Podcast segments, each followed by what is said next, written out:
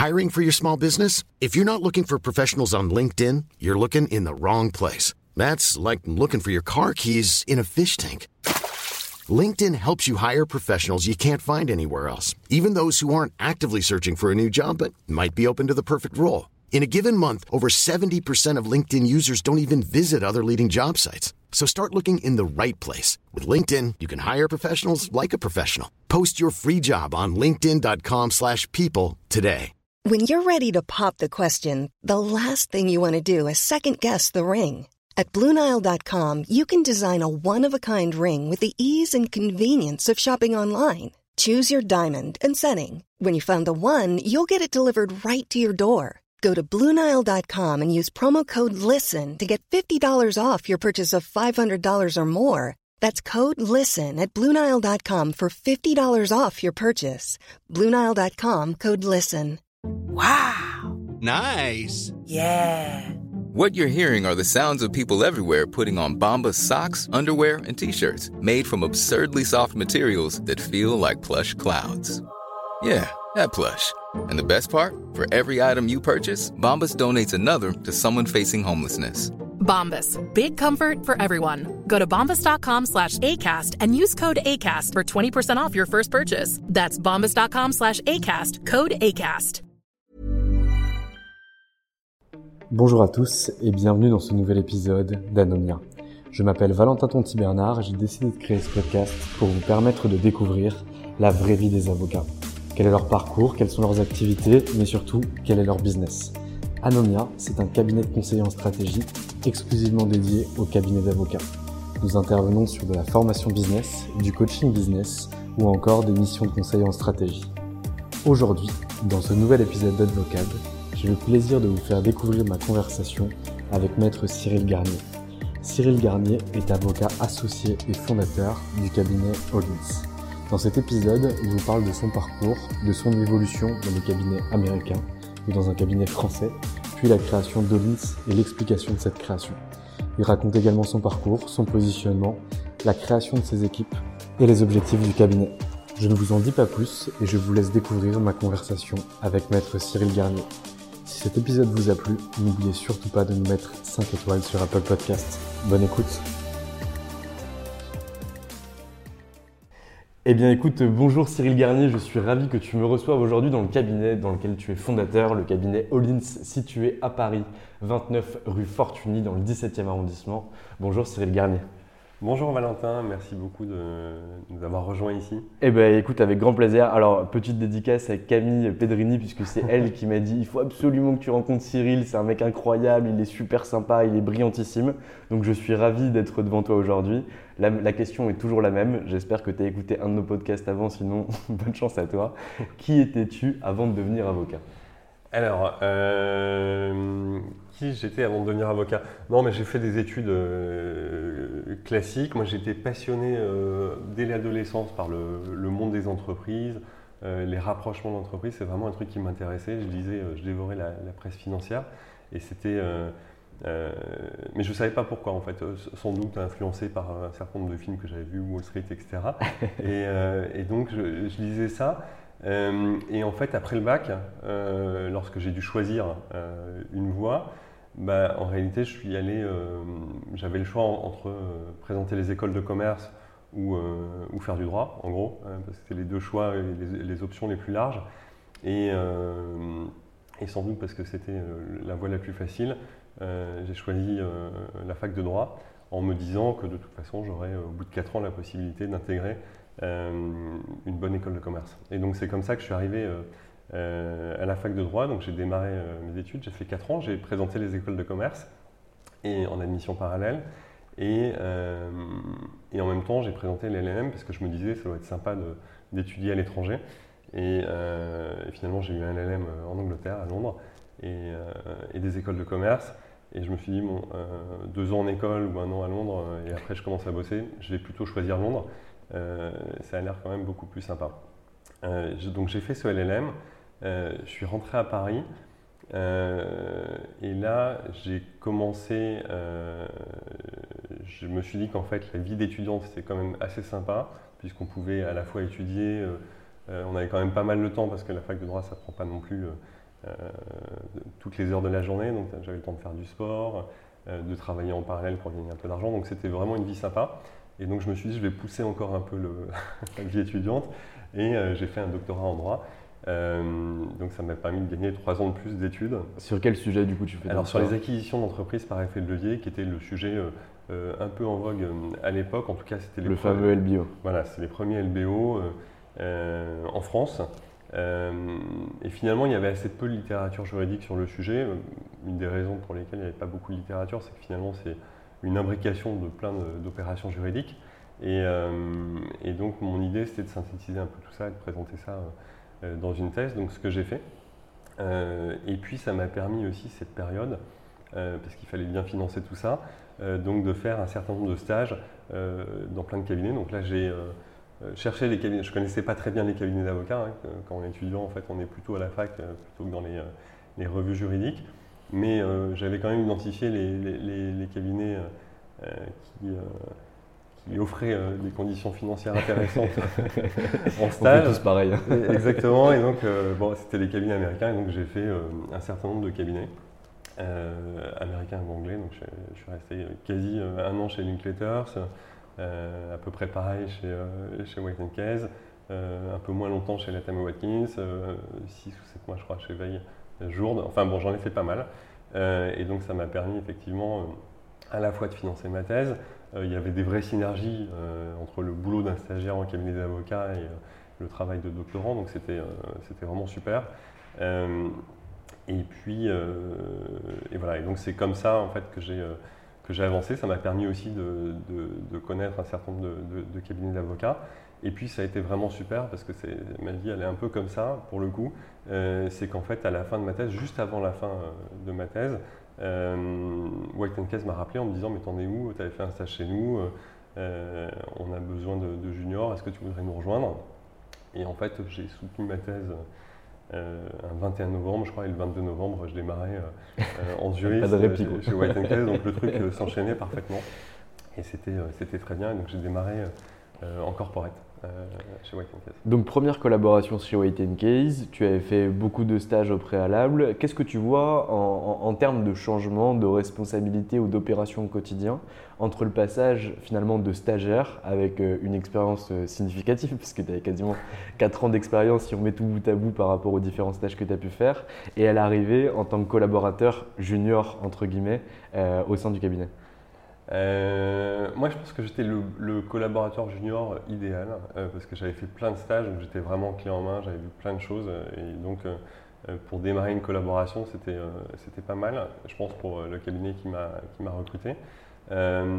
pour autant, j'avais pas du tout mesuré la différence qu'il y a entre un stage et une première collaboration. première collaboration, même dans les grosses structures, on commence à être mis en relation avec les clients, on commence à envoyer des emails euh, à des clients et donc on commence à avoir une petite responsabilité, euh, même si c'est des emails euh, qui n'ont pas beaucoup de conséquences, mais on commence en fait à être mis en responsabilité sur les dossiers. Et donc ça, c'était une grosse, grosse pression pour moi. et j'ai trouvé ça très, très dur.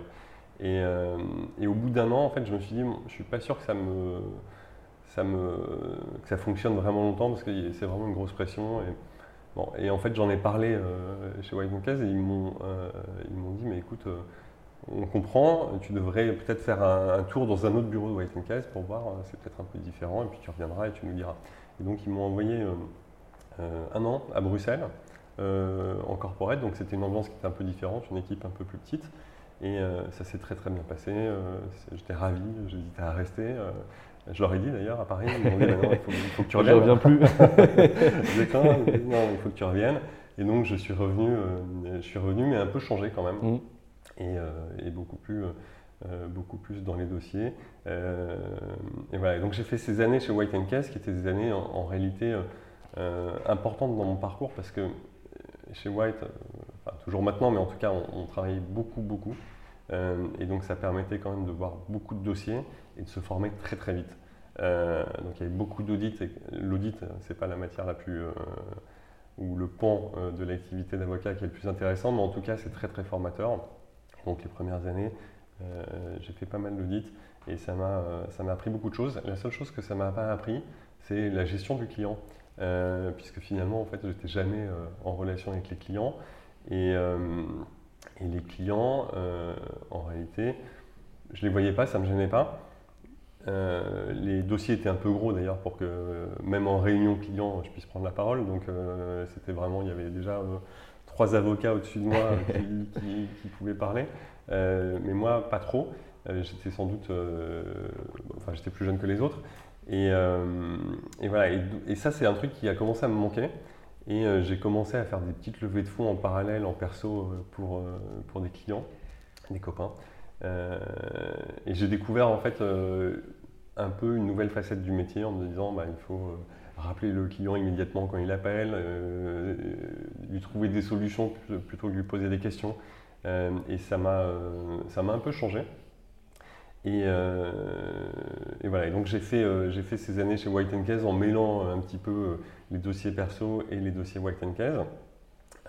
et puis et puis au bout de, je crois au bout de 7 ans, les, euh, un certain nombre d'associés avec qui je travaillais sont partis euh, au fur et à mesure. Hein, donc ça n'a pas été un mouvement de départ, mais euh, plusieurs associés sont partis dans des structures différentes, soit pour être juriste en entreprise, soit pour être associé dans d'autres cabinets. Et je me suis retrouvé là, finalement, un tout petit peu livré à moi-même dans ce cabinet et à traiter davantage de dossiers réseau plutôt que de dossiers originés par le mmh. bureau de Paris. Et euh, donc beaucoup plus autonome du coup, mais euh, avec euh, peut-être moins d'échanges en interne et, donc et donc je trouvais que j'atteignais mes limites chez, chez White et je me suis dit bon il faut que je trouve autre chose, un autre challenge ailleurs. Très clair. Mais du, coup, sur ces 8 ans euh, chez White, il y a quelque chose qui, m'intéresse et qui m'interpelle beaucoup, c'est que j'ai rarement la chance d'avoir des docteurs, donc je, suis désolé, je vais te poser quelques questions. On a toujours l'image du docteur qui est finalement, euh, dans ses bouquins, amoureux de la technique et qui aime pas forcément euh, la relation client, qui aime pas forcément le développement. C'est tout le contraire? Parce qu'en fait, dès tes, plus jeunes années chez White Clays, tu commences à développer ta clientèle perso avec tes potes sur lesquels tu, fais du venture. Mais comment justement tu vas chercher ces clients-là et pourquoi tu comprends que c'est important rapidement? Non, en fait, tu as raison. Euh, quand tu es euh, euh, dans la vie un peu académique, tu n'as pas forcément envie de rencontrer des clients. et d'ailleurs, c'était tout à fait mon cas. Moi, ce que j'aimais, c'était écrire, faire des recherches et aller discuter avec le client, ce n'était pas forcément mon truc les premières années. Et d'ailleurs, c'est devenu mon truc plus parce que des, copains m'ont sollicité en me disant mais tu peux pas nous aider, attends, tu es docteur en droit, tu dois pouvoir euh, nous sortir ça euh, euh, rapidement et en plus pour pas cher. et donc, non, non, c'est vraiment comme ça que ça a démarré. Et le goût du client, en fait, c'est un truc que j'ai développé plus tard. mais au départ, moi j'étais assez réservé, plutôt timide, plutôt dans mes bouquins, comme tu le dis. Et c'est en, fait plus par la force des choses que, j'ai, euh, euh, que je me suis euh, attaché à développer une clientèle. Et en plus, je l'ai pas fait en me disant il faut que je développe des clients pour être associé, etc. je l'ai fait pour rendre service en fait. et c'est ensuite que j'ai développé ce goût du client, de la, de la relation client. Et, voilà. et la réalité, en fait, c'est que tu vois, c'est intéressant parce que pendant toutes ces années chez White, jamais je me suis dit je vais être associé. Je savais qu'à un moment, je voudrais être associé quelque part, mais je ne savais pas pourquoi sans doute parce que c'était l'aboutissement d'un parcours. En tout cas, c'est ce que je pensais à l'époque, parce qu'en fait, c'est pas du tout euh, l'aboutissement de quoi que ce soit, c'est le début d'autre chose. Mais, euh, mais donc, les clients, en fait, ils sont venus plutôt tout seuls, en réalité.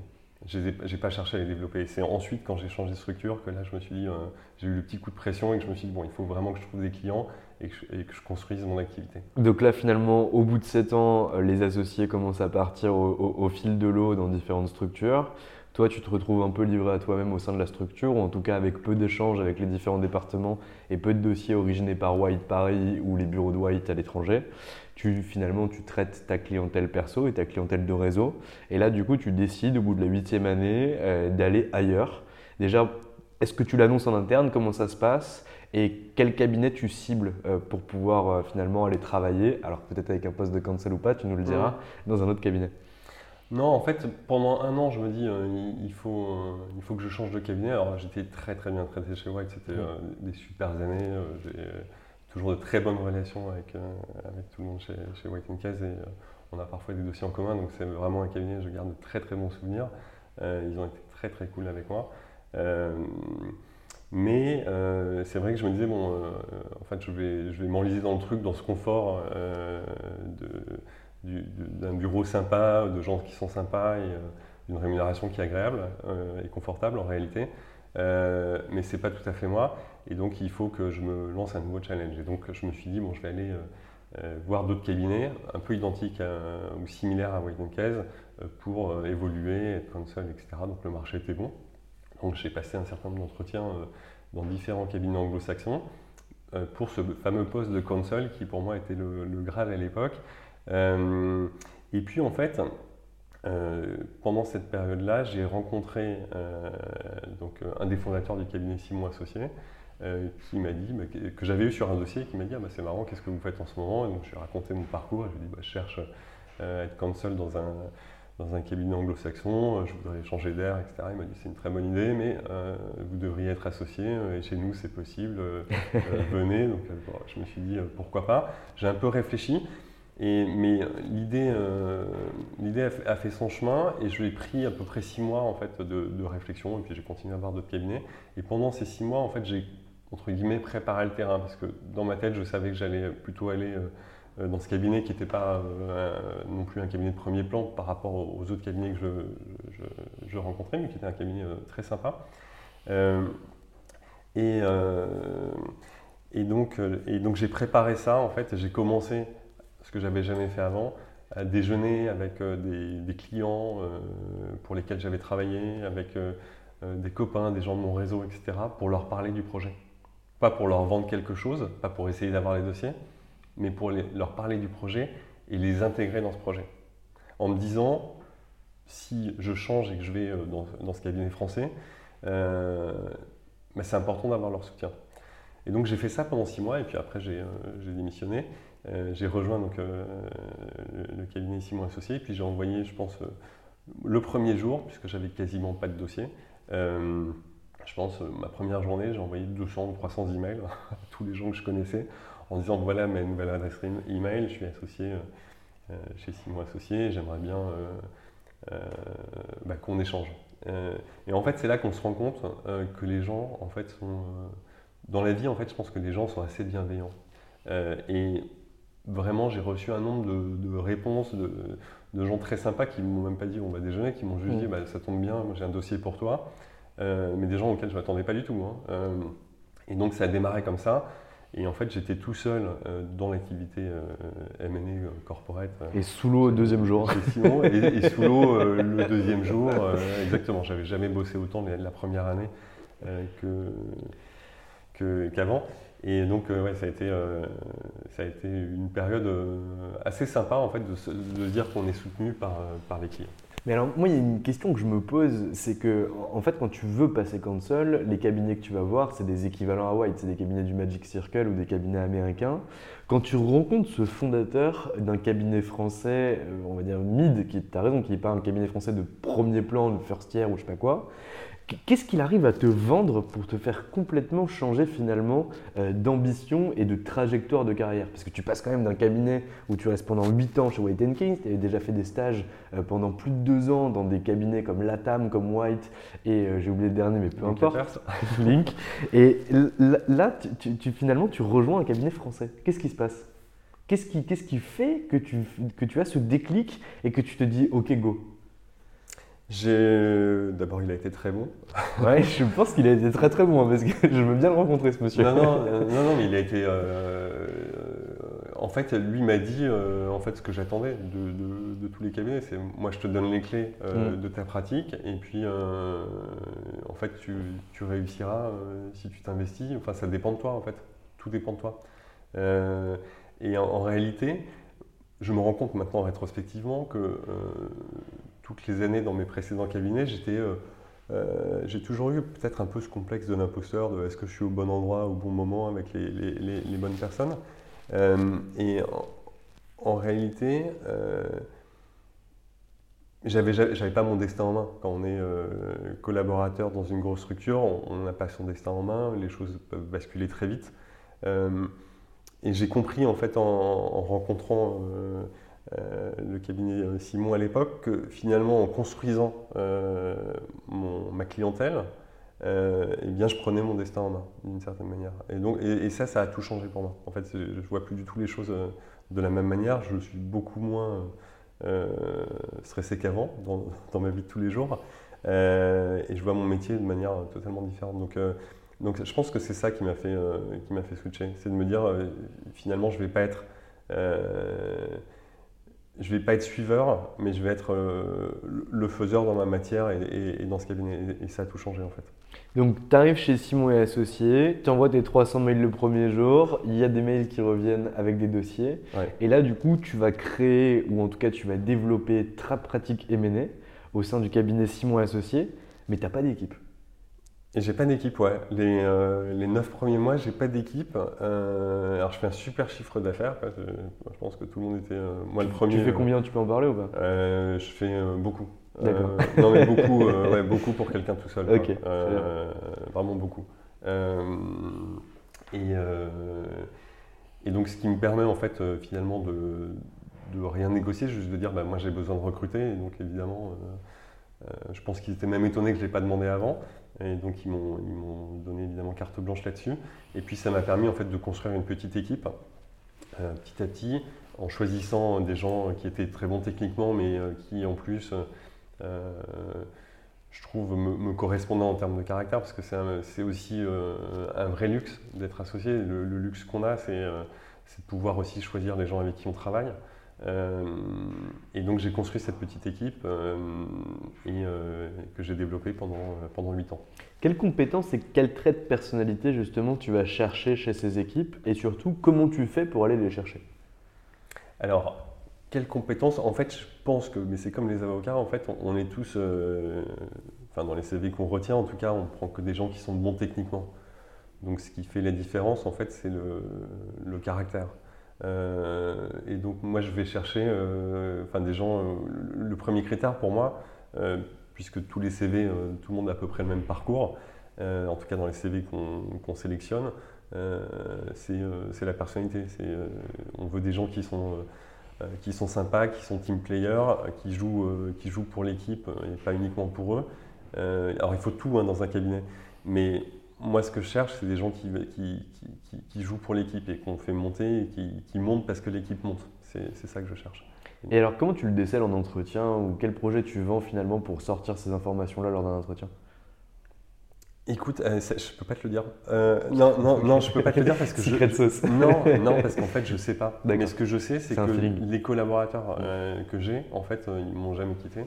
Ils sont ultra fidèles et moi, je suis quelqu'un de très fidèle aussi. Je suis, tu vois, j'ai pas changé 40 fois de cabinet. À chaque fois, j'ai fait euh, quasiment 10 ans dans les, structures précédentes. Euh, et donc, c'est des gens qui sont fidèles, euh, mais je, je peux pas te dire comment, comment je les ai, je les euh, trouvés. Ok, donc là aussi tu restes 8 ans au sein du cabinet Simon Associé. Est-ce que tu peux m'expliquer les différentes étapes? Donc, tu- pas de clients au départ, des, clients, des, dossiers qui arrivent euh, assez rapidement, une équipe que tu commences à structurer au bout de 9 mois parce que tu fais un très très bon chiffre d'affaires. Euh, combien de personnes tu recrutes, quelle seniorité? Et pour quel projet? Ouais. Euh, alors quand tu n'as pas de clients ou pas beaucoup de clients au, dé- au début et que tu démarres, à mon avis, l'erreur que tu peux faire, c'est de te dire je vais aller euh, euh, passer des journées à rencontrer des gens, à développer, à essayer de, ramener des dossiers, etc. En fait, ça marche pas comme ça. Euh, mais ça, je l'ai su assez vite. hein. mais ça marche pas comme ça. Euh, il, faut, euh, il faut en réalité le plus facile pour développer une clientèle, c'est de développer les clients des autres. D'accord? Et ça, je dirais mes deux premières années chez, chez Simon, j'avais un tout petit peu de clientèle perso, mais pas beaucoup. Mais mes deux premières années, ça a été de euh, finalement regarder euh, chez les autres associés ce qu'il y avait comme client et ce qu'on pouvait développer sur le corporate. Donc évidemment, il faut que ça fonctionne bien avec les autres associés qui sont en confiance, ce qui était le cas. Euh, mais c'est comme ça qu'on développe en fait. Et en faisant ça, en fait, on, rentre chez des clients et on rentre de premiers dossiers. Et en faisant des dossiers, en fait, on rencontre d'autres clients, l'autre partie, les- conseils d'en face, etc. Et, et c'est comme ça, en fait, qu'on se, qu'on se crée euh, euh, des clients. Euh, les clients, on les a en cross-selling sur des dossiers, et en tout cas pour ce qui me concerne, Mm. et par, par, par prescription. Ok, et, et- et là, moi je pense directement à une phrase de, de- de- de deux mecs de François Kopf et de Arthur de Thomas qui eux disent c'est pas la même chose d'avoir des dossiers que d'avoir des clients et je suis assez d'accord avec eux. Donc toi finalement tu as privilégié dans un premier temps de prendre des dossiers pour développer ton département avant d'avoir des clients. Puisqu'en en réalité, c'était les clients entre guillemets de la structure, mais de Exactement. tes autres associés. Et donc toi, tu avais des dossiers de la part de leurs clients. Et a posteriori, grâce à ces dossiers-là, tu as pu obtenir tes clients que tu as pu originer auprès de la structure grâce au deal que tu as pu réaliser. Exactement. Ok. Mais tu as raison, c'est pas la même chose d'avoir les dossiers que, que des clients. Euh, J'avais un tout petit peu de clients, mais surtout beaucoup de dossiers au début. Et puis en fait, rapidement, euh, enfin rapidement, ça prend un peu de temps, mais rapidement, tu inverses le- la tendance. Mais tu peux pas démarrer, euh, tu peux pas dire du jour au lendemain, bah, j'ai des clients, j'arrête les dossiers.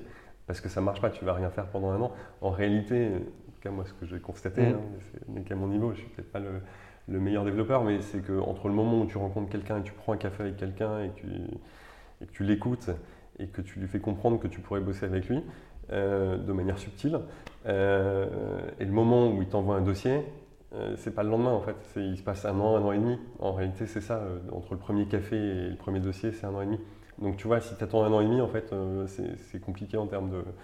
Il faut les reins solides en termes de trésorerie. Ouais, exactement. Donc non, non, il faut, il faut évidemment travailler sur les dossiers des autres. Et en travaillant sur les dossiers des autres, bah, tu rencontres d'autres intervenants Mm. du dossier, des experts comptables, des banquiers d'affaires, etc. Et tous ces gens-là disent, bah, il, est, il, est, il est sympa, il bosse bien, euh, il est jeune, on va lui filer des dossiers. En plus, il, il a un peu de bande passante parce qu'il démarre. Et c'est comme ça que tu, euh, tu, tu construis euh, ta clientèle. T'es fier de quoi, de, de ce que tu as pu faire au sein de ce cabinet? Franchement, le, euh,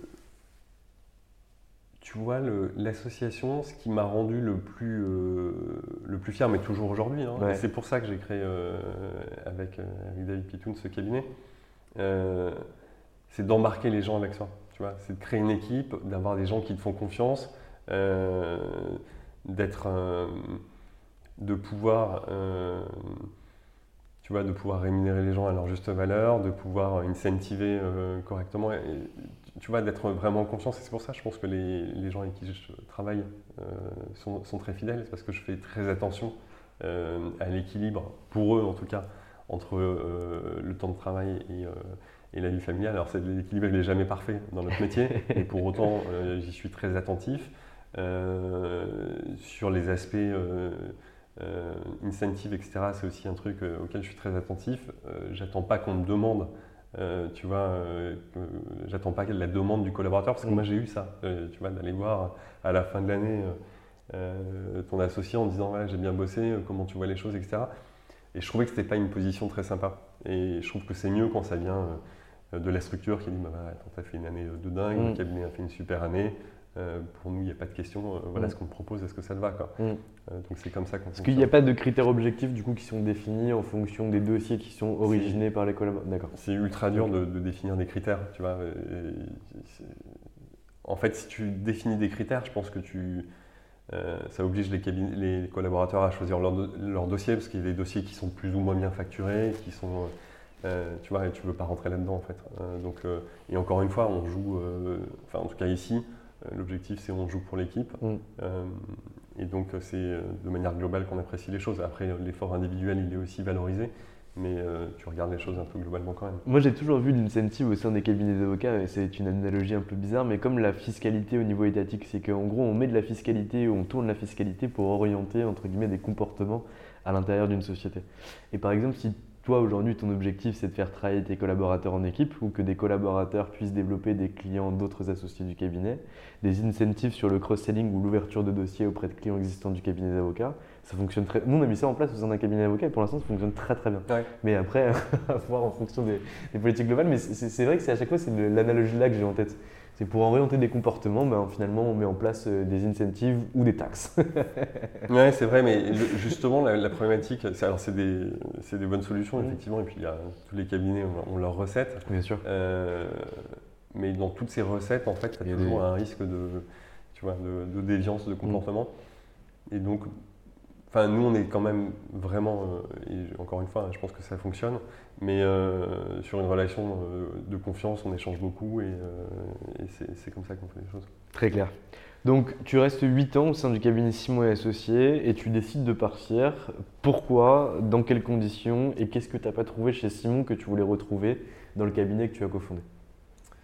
Euh, alors, je reste 8 ans. Pourquoi? Bah, C'était la fin d'un cycle, en fait. hein. Euh, tu vois. Généralement, c'est des cycles de 3 ans, toi, c'est 8. Moi, c'est c'est la c'est loyauté. de 8 ans. C'est- C'est un bon cycle. Euh, non, mais c'est- franchement, c'était la, la fin d'un cycle. Moi, j'étais très content de cette période dans ce cabinet. Ils m'ont vraiment aidé à, me construire, à devenir l'avocat que je suis aujourd'hui. Donc, c'était euh, huit super années. Euh, pour autant, euh, bah, j'étais arrivé un peu au bout du truc. J'avais construit mon équipe. euh, ça, tournait euh, correctement. Euh, en réalité, j'aurais pu faire 8 ans de plus. euh, euh, et ça aurait, à mon avis, aussi bien marché. Euh, mais j'avais envie d'un nouveau challenge, ça c'est la première chose.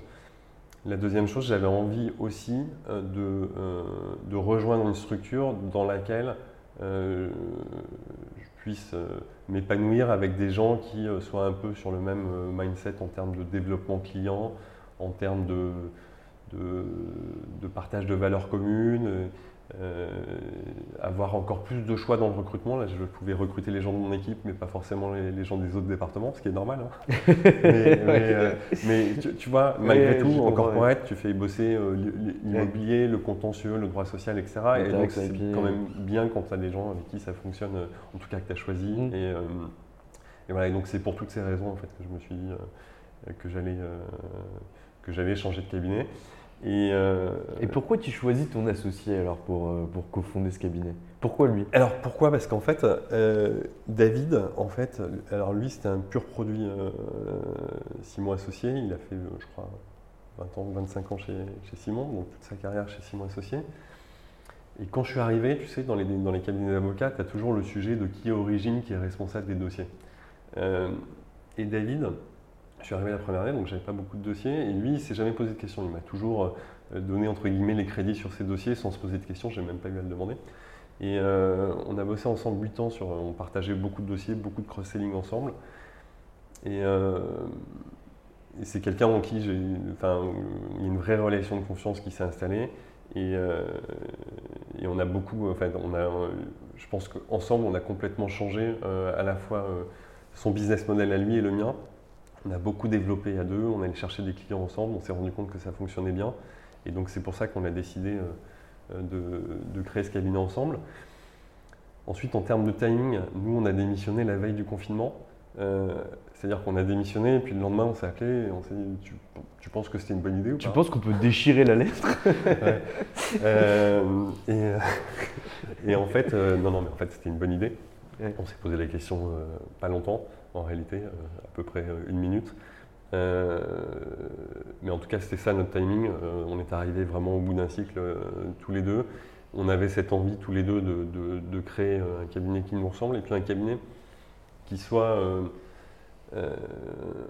qui soit pas un cabinet de fondateur entre guillemets. Et tu vois, le choix du nom, il n'est pas, c'est pas un hasard en fait.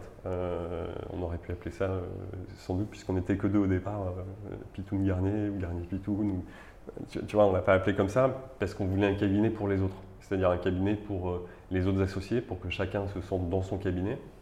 Euh, un cabinet pour les collaborateurs aussi, qui puissent euh, évoluer et que ce soit aussi un peu leur cabinet, et puis un cabinet pour, pour nos clients. Et donc c'est pour ça qu'on on a choisi ce nom qui est totalement, tu vois, étranger à nos noms patronymiques. et, et- le processus de création, co- co- comment il se met en place finalement? Qu'est-ce que vous décidez de, de, régler comme pro- pro- problématique euh, Parce qu'on parle souvent de site internet, de logo, etc. Pour moi qui sont des sujets accessoires, mais on, en parle quand même beaucoup. C'est quoi pour vous les, trois grands sujets à traiter et comment vous les avez traités?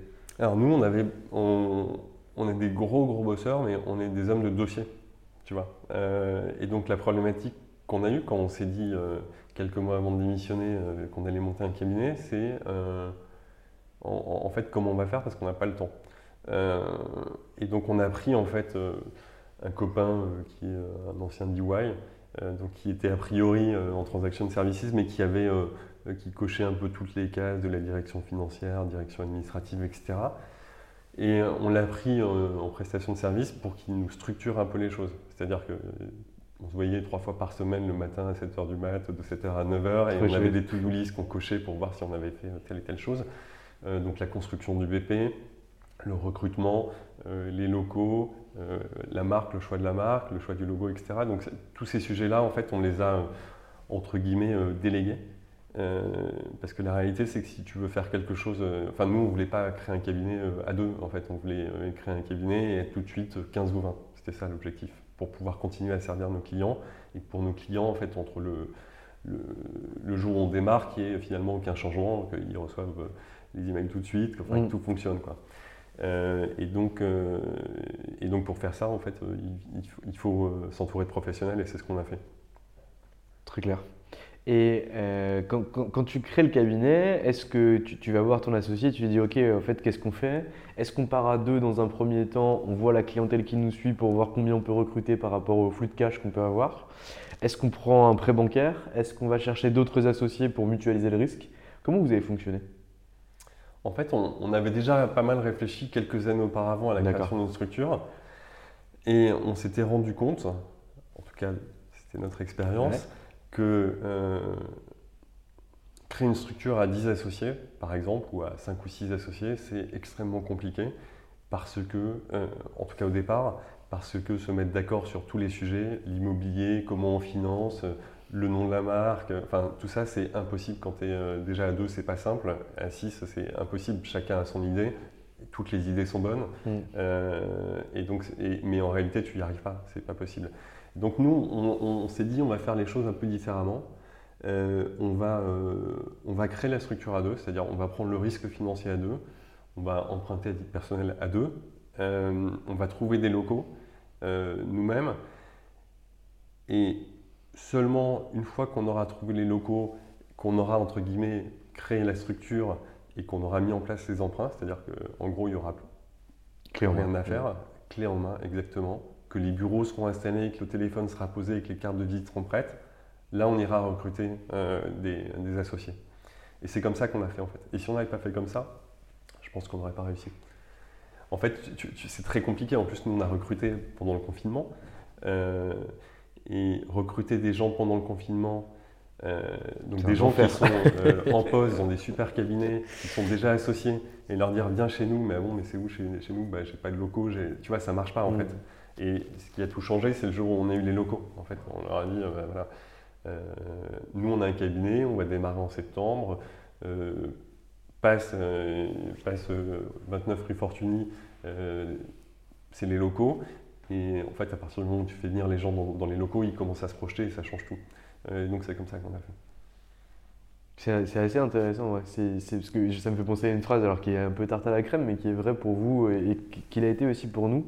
C'est finalement seul on va vite et ensemble on va loin. C'est que vous avez été vite dans le processus de création, vous avez pu entre guillemets définir l'infrastructure et a posteriori aller chercher les associés qui allaient avoir un semi-contrat d'adhésion, puisque finalement bah, il y avait déjà le locaux, la marque, le nom du cabinet, et qui ont pu aussi, je pense, euh, poser finalement leurs pattes euh, sur leur cabinet pour aussi se l'approprier. Exactement. C'est exactement ça. Et alors du coup, le projet, c'était quoi? C'était de créer un cabinet en full M&A La réponse est non. C'était de créer un cabinet d'avocats multi-expertise? C'était de faire quoi? C'était de faire un full service, un petit full service dans lequel on se sente bien. C'était ça l'objectif. Euh, et donc, pour créer un petit full service, quand on est deux à faire du M&A, en fait, il faut aller chercher les autres matières. Et là aussi, comme on est avocat, euh, on s'est dit il faut qu'on soit aidé aussi euh, là-dessus. Et donc on a euh, fait appel à quelqu'un que tu connais bien, je pense, qui est Yann Debont. Ouais, de ouf. Chez Fed Légal, avec qui, avec qui je m'entends très bien, enfin qui, qui, est super, c'est très agréable de bosser avec lui. Et donc pour le coup, euh, c'est aussi euh, c'est un cabinet, tu vois, c'est le cabinet de nos clients parce qu'ils nous ont soutenus dans le projet, mm. euh, mais c'est aussi le cabinet un petit peu de, de Yann Monde parce qu'il nous a quand même vraiment aidé dans le recrutement. il a bien poussé le projet et c'est avec lui qu'on a, qu'on a recruté l'essentiel des associés du cabinet. Et alors depuis la création, donc mars de, 2020 ou en tout cas On a démarré en septembre 2020, ok. il y a un an un, peu plus d'un an. Septembre 2020. Euh, du coup, depuis la création, quand tu regardes un petit peu en arrière, euh, qu'est-ce que vous avez accompli? Qu'est-ce qui vous reste encore à faire? Et où est-ce que vous voulez encore aller? Alors, qu'est-ce qu'on a accompli? Tu vois, moi, je vois le truc un peu différemment parce que les locaux dans lesquels tu es là, en fait, quand on les a pris, euh, on les a pris, ils étaient en travaux. On a signé une lettre d'intention avec le bailleur en disant on va prendre les locaux, mais on n'avait pas le financement. Euh, on savait même, on savait pas avec David comment on allait remplir les locaux. On se disait mais c'est pas un peu grand pour deux quand même. Euh, Aujourd'hui on est 26 dans les locaux.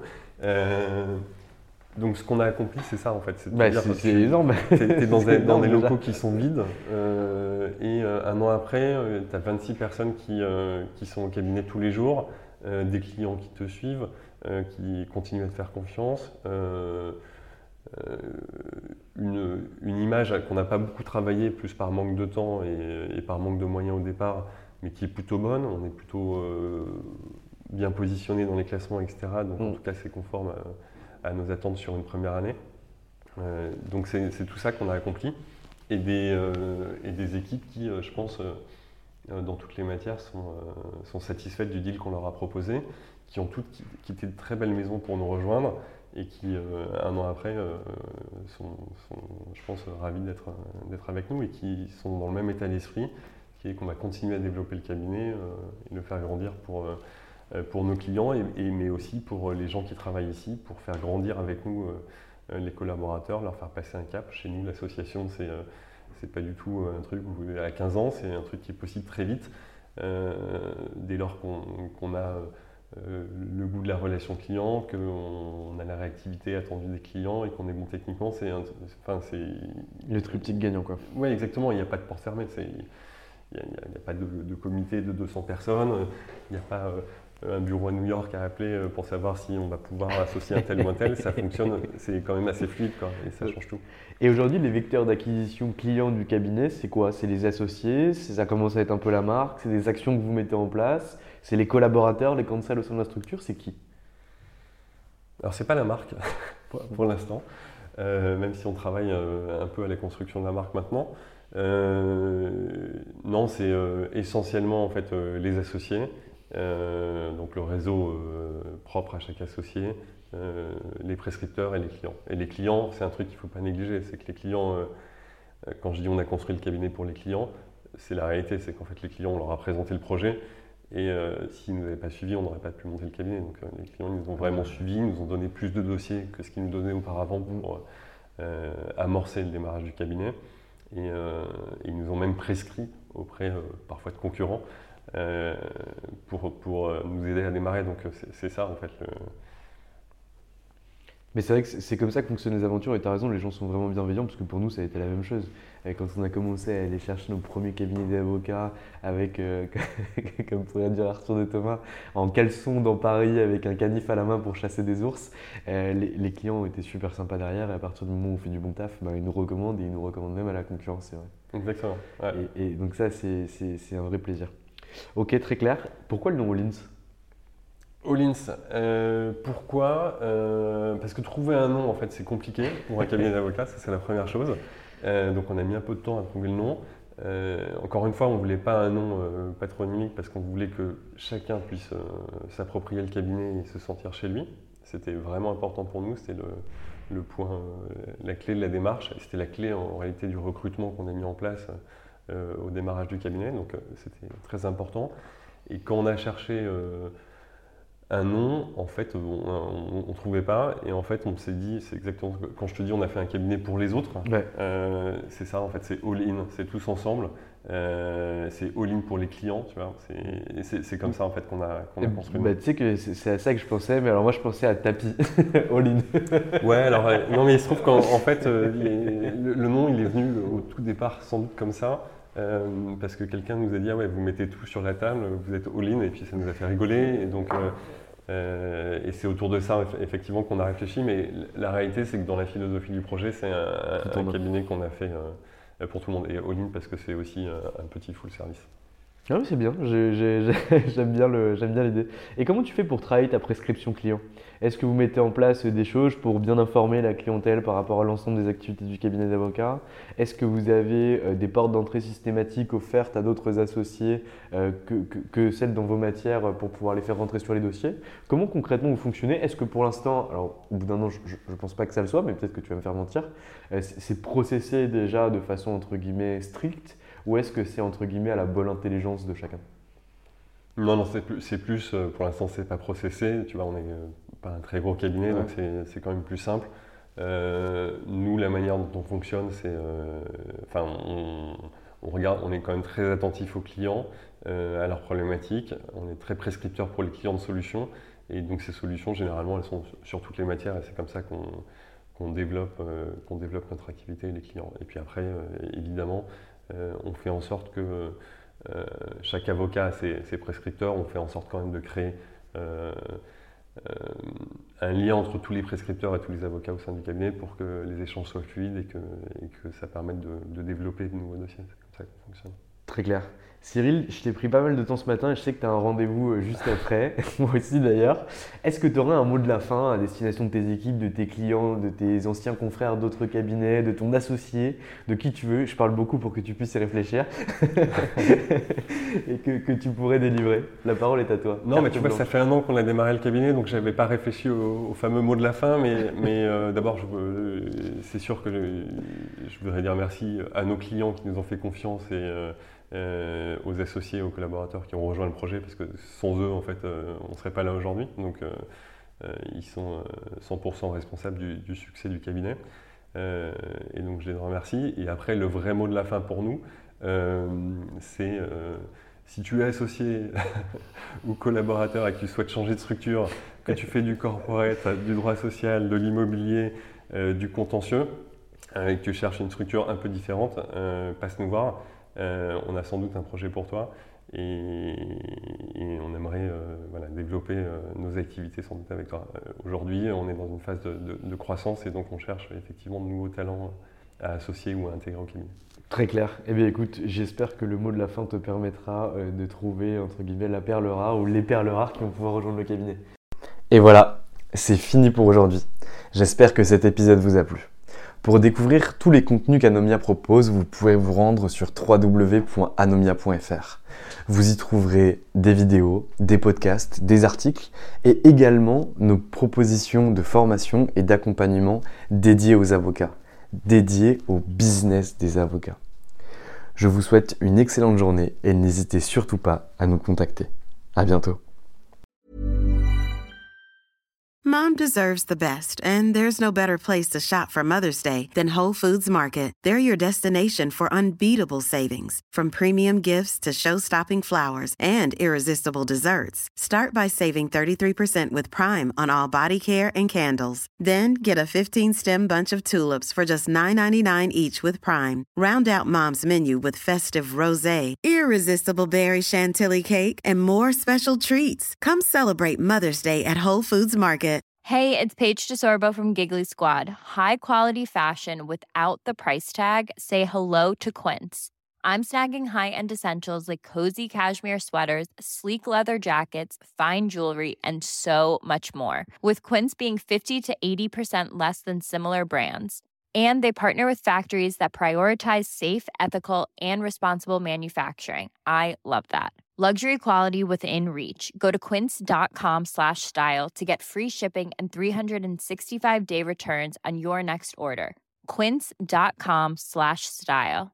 How would you like to look five years younger? In a clinical study, people that had volume added with Juvederm Voluma XC in the cheeks perceived themselves as looking five years younger at six months after treatment. Look younger, feel like you. Add volume for lift and contour in the cheeks with Juvederm Voluma XC. Reverse signs of aging by adding volume to smooth laugh lines with Juvederm Volure XC. For important safety information and to find a licensed specialist, visit juvederm.com. That's J U V E D E R M.com. Not for people with severe allergic reactions, allergies to lidocaine, or the proteins used in Juvederm. Common side effects include injection site redness, swelling, pain, tenderness, firmness, lumps, bumps, bruising, discoloration, or itching. There's a risk of unintentional injection into a blood vessel, which can cause vision abnormalities, blindness, stroke, temporary scabs, or scarring. Talk to a licensed specialist to find out if it's right for you.